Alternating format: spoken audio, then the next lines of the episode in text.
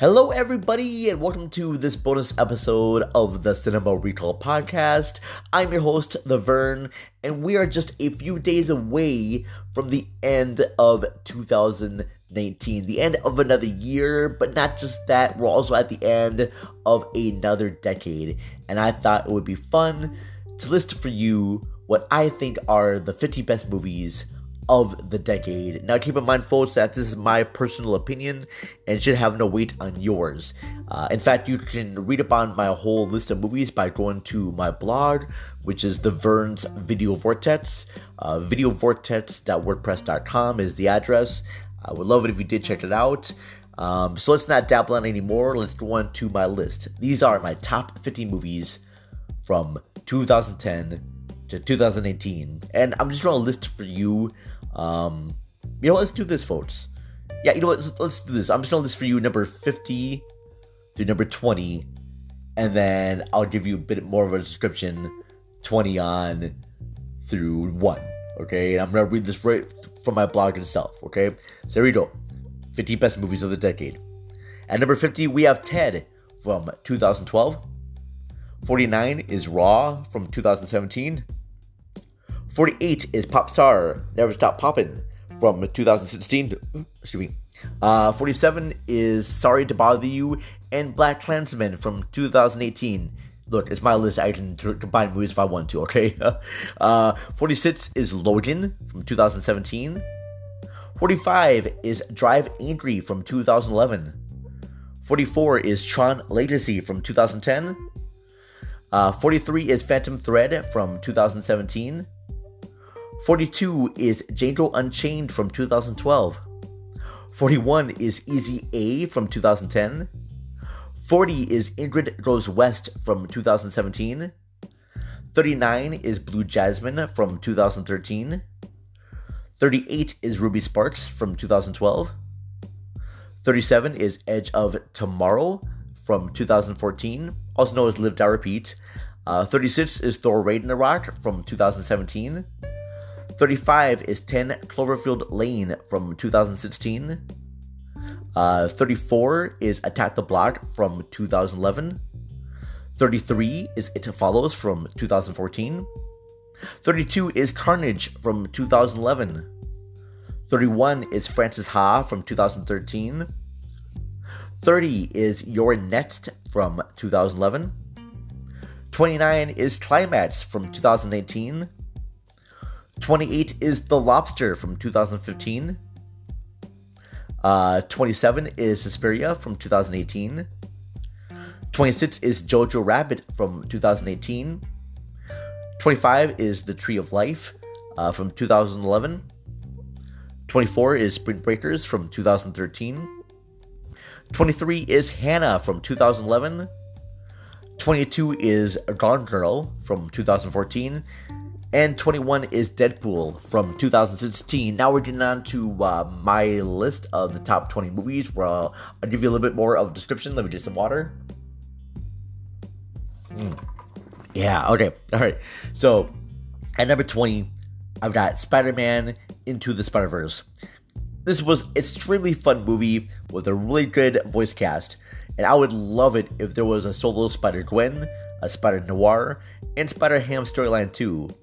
The style of animation is extremely cool because it blends in both CGI and traditional hand drawn efforts as well.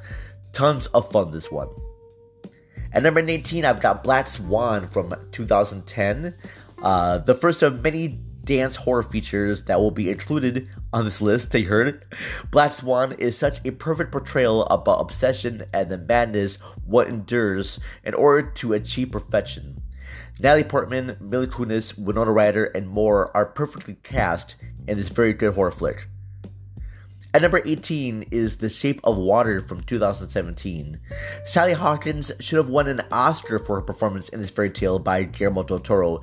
She not only had the daunting task of playing deaf and mute, but also having us, the audience, not only be okay that she's having this relationship with the sea man, but cheering for her as well. Number 17, I've got Scott Pilgrim versus the World from 2010. I feel slightly bad that Baby Driver is not on this list because I do honestly love that feature, but I think it's the soundtrack that I enjoy the most out of it. Scott Pilgrim, on the other hand, is a movie that I love fully. This is the kind of world I would want to live in. I don't care so much about Scott, played by Michael Cera, having to fight the seven evil entities of his girlfriend Ramona Flowers, played by Mary Elizabeth Winstead, or that he's kind of a dick to everyone. I just really enjoy the universe it's set in, and out of, out of all the side characters, and all the side characters, that would be really great if I was back to that age. So I was be hanging out with everyone else in that movie, but not Scott Pilgrim. Number 16, I've got Under the Skin from 2014. The opening shot is why this movie is so high on the list. That and the story by Mica Levi is very hypnotic. Number 15, I've got Birdman, or The Unexpected Virtue of Ignorance. Made to look like it was done all in one take, Birdman is the perfect movie that both attacks and praises blockbuster movies and art house cinema. Michael Keaton, Edward Norton, Naomi Watts, uh, Emma, Emma Stone, and more are an absolute joy to watch in this movie. Number 14 is The Neon Demon 2016. The Neon Demon from Nicolas Winding Refn is a visual wonder. It's a tale of a young woman played by Elle Fanning who becomes seduced by the fashion industry. For me, this was more of a faithful remake of Ar- Argentino's Suspiria from 77 than the recent version that appeared on this list. Number 13, hold on. Oh, my mouth just travels, I apologize. Uh, number 13 is Ex Machina from 2015. One of the best science fiction movies that have come out in the last several years. Alicia Vikander was amazing in this tale of a young programmer played by Domhnall Gleeson who comes to stay with a rich computer tycoon played by Oscar Isaac to test if an AI robot played by Vikander can pass a series of tests to see if she's more human than human. It's a really great story that builds with each scene. Plus, that dance number in the middle is so iconic. Number 12, controversial pick Mother from 2017. Darren Aronofsky's very polarizing movie was one that I could not take my eyes off the screen from start to finish. Another nightmare fueled flick that I highly enjoyed. Number 11 is The Love Witch. Anna Biller's second feature film is a feast for the eyes, set in the modern day uh, but made to look like films from late 60s and early 70s. Samantha Robinson plays Elaine, a woman who uses witchcraft to find true love. Some may comment that the acting and delivery of lines feel out of place, and that's because the movie is trying to recreate the acting style from those late 60s flicks. Biller takes jabs at both men and women in this very fun watch. Alright, here we go. Top 10, folks. Uh, number 10, I have the entire John Wick trilogy from 2014, 2017, and 2018. These are just damn fun to watch. What started off as a man seeking revenge for his daughter's death, John Wick has morphed into a very cool and expanded universe with tons of great side characters. I'm sure in another 10 years, I'll be pushing or putting uh, 4, 5, and 6 on the list. Number 9 is Cabin in the Woods from 2012. Joss Whedon and Drew Goddard made one of the best horror films of the decade with a movie that decided to expose common tropes within the genre. While Scream from 96 certainly took jabs at past flicks, Cabin's approach is quite brilliant because it makes the culprit, it makes us the culprit to the character's dilemma as well. Number 8 is Drive. From the opening chase to the last standoff between Ryan Gosling and Albert Brooks' character, I was hooked. This is my introduction to the whole synth wave music genre, and I love it. The soundtrack gave got it got me into Kavinsky, Glass Candy, The Chromatics, and more. Great movie that I love watching and rewatching. Number 7 is Once Upon a Time in Hollywood. At the end of Inglourious Basterds, Lieutenant Aldo Raines, played by Brad Pitt, while carving into a Nazi's forehead, says this might be his masterpiece. I think he spoke a little bit too soon because this is one of the best movies, especially for Quentin Tarantino has done. Leonardo DiCaprio, Brad Pitt, and Margot Robbie are perfectly cast as Rick Dalton, Cliff Booth, and Sharon Tate. I love how it seemingly blends different genres of movies into one. It has a fantastic soundtrack, and it made me cry at the very last moments before the end credits. And Tarantino seems to blend in fact and fiction. I thought it was just really great, really great feature. Number six is Assassination Nation from 2018, uh, when a small suburb has their, has their computers hacked and all their information leaked. A group of young girls will become the target of their vengeful wrath. This is a really good movie that just flat out gives a middle finger to Trump and his version of what America should look like. Plus, seeing a group of women, including both black and transgender, armed to the teeth go up against a group of angry white men just makes me really happy to see. Uh, all right, here we go. Top five. Top five. Here we go, folks. Mm. Ah, my is dry. So number five, I got Blade Runner 2049 from 2017. As far as sequels go for movies that are from 35 years ago and beyond, Blade Runner 2049 is one of the best. It works great if you haven't seen the original, and is a it is a wonderful continuation of the story if you have. I know people who flat out hate the first movie because they say it's too long, which is odd because Blade Runner 2049 is over three hours long, and Blade Runner is only about just two hours. Uh, Roger Deakins rightfully won an Oscar for the cinematography, and it was very beautiful. Number four is The Wolf of Wall Street, 2013. Martin Scorsese's comedy about the love of excess is brilliant in the way it both praises and condemns its main characters. Jordan Belfort, played by Leonardo DiCaprio, has the life myself and I'm sure many others have fantasized about.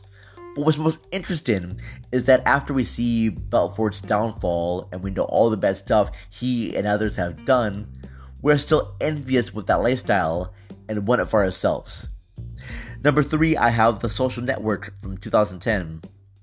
The Social Network is all about how Facebook was created, and while that concept doesn't sound all that exciting, the actual movie, directed by David Fincher and written by Aaron Sorkin, is one of the best of the decade. Now, it may be true that no one uses Facebook much anymore, except for your grandma. Um, it's the drive to achieve your goal, no matter who you ruin in the process, that makes this film timeless. People are always saying that you should watch Citizen Kane because it is a masterpiece of filmmaking. The same can be said for this movie. The use of editing, cutting back between the legal meetings and the college days were seamless, and every person cast in this movie gives the performance of their careers from Jesse Eisenberg to Rooney Mara, Andrew Garfield. Everyone in this movie is just very iconically cast. All right, number two. Here we go. Mad Max Fury Road is my number two movie of the decade. Uh, every single shot of this feature could be hung up on a wall in an art museum, and yet is one of the best the best action movies of the decade. The plot is characters having to travel from point A to point B and then back to point A again. Yet George Miller, the director, shoots it in such a way that it makes it one of the most exciting things ever put on film. Now, I prefer the black and chrome version because it made certain sequences much more easier to view than the color one, but whichever version you prefer, this is an all time classic. And here we go, folks. Number one. My number one movie of the decade from 2010 Uh, to 2020. I know this one's going to be met with some scorn and some controversy. All right, folks, here we go. Number one is La La Land. Yes, 2016. To me, this is the most perfect movie of the decade. Every single shot is beautiful and can be admired for hours. It has some really good acting from Ryan Gosling and Emma Stone. Plus, every single song in this movie is great. Uh, now, I want to own the soundtrack on vinyl. It's a love story where both characters achieve their goals, but they do it by themselves and not with just support from the other. Uh, this movie is a love letter to classic movies from the 50s and 60s, and it, it is right up there with Singing in the Rain, uh, The Umbrellas of Cherbourg, West Side Story, Chicago, and more as the best musicals of all time. Uh, so there we go, folks. That was uh, my list of the top 15 movies of the decade. And just for, just for fun, I'm gonna list for you some honorable mentions. Now, every movie that's on this list is a four or five star movie. So if it was low on the list or not on the list, they're they're still all great movies that I just didn't have a chance to include. So here you go. Uh, honorable mentions. Uh, just going through the list here: Kick Ass, Dogtooth, The Last Exorcism, Take Shelter, Midnight in Paris.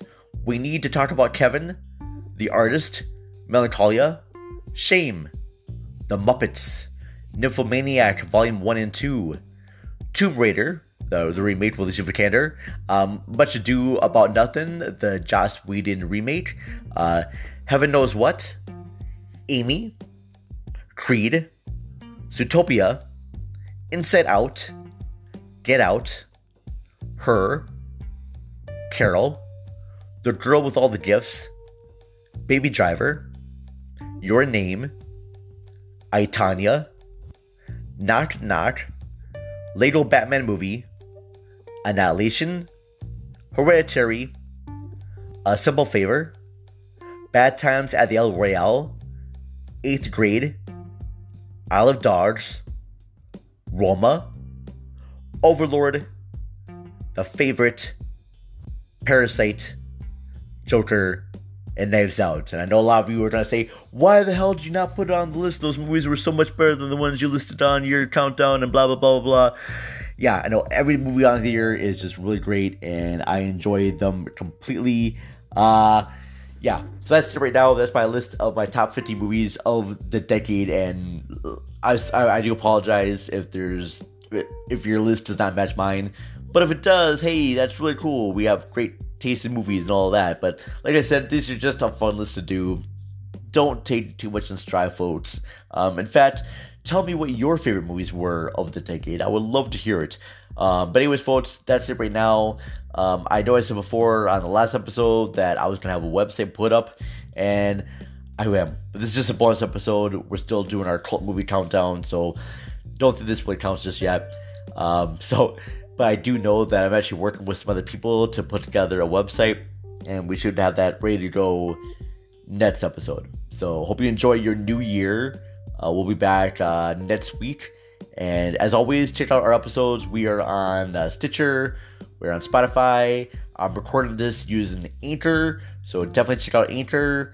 Um, but yeah, uh, check out check us out check us out on social media at Twitter. We're on Cinema underscore Recall and then on Facebook and Instagram, we are the Cinema Recall Podcast. I'm the host of Vern. Oh my gosh, it's nearly 20 minutes right now. I gotta go, folks. Enjoy your afternoon. Goodbye, everybody.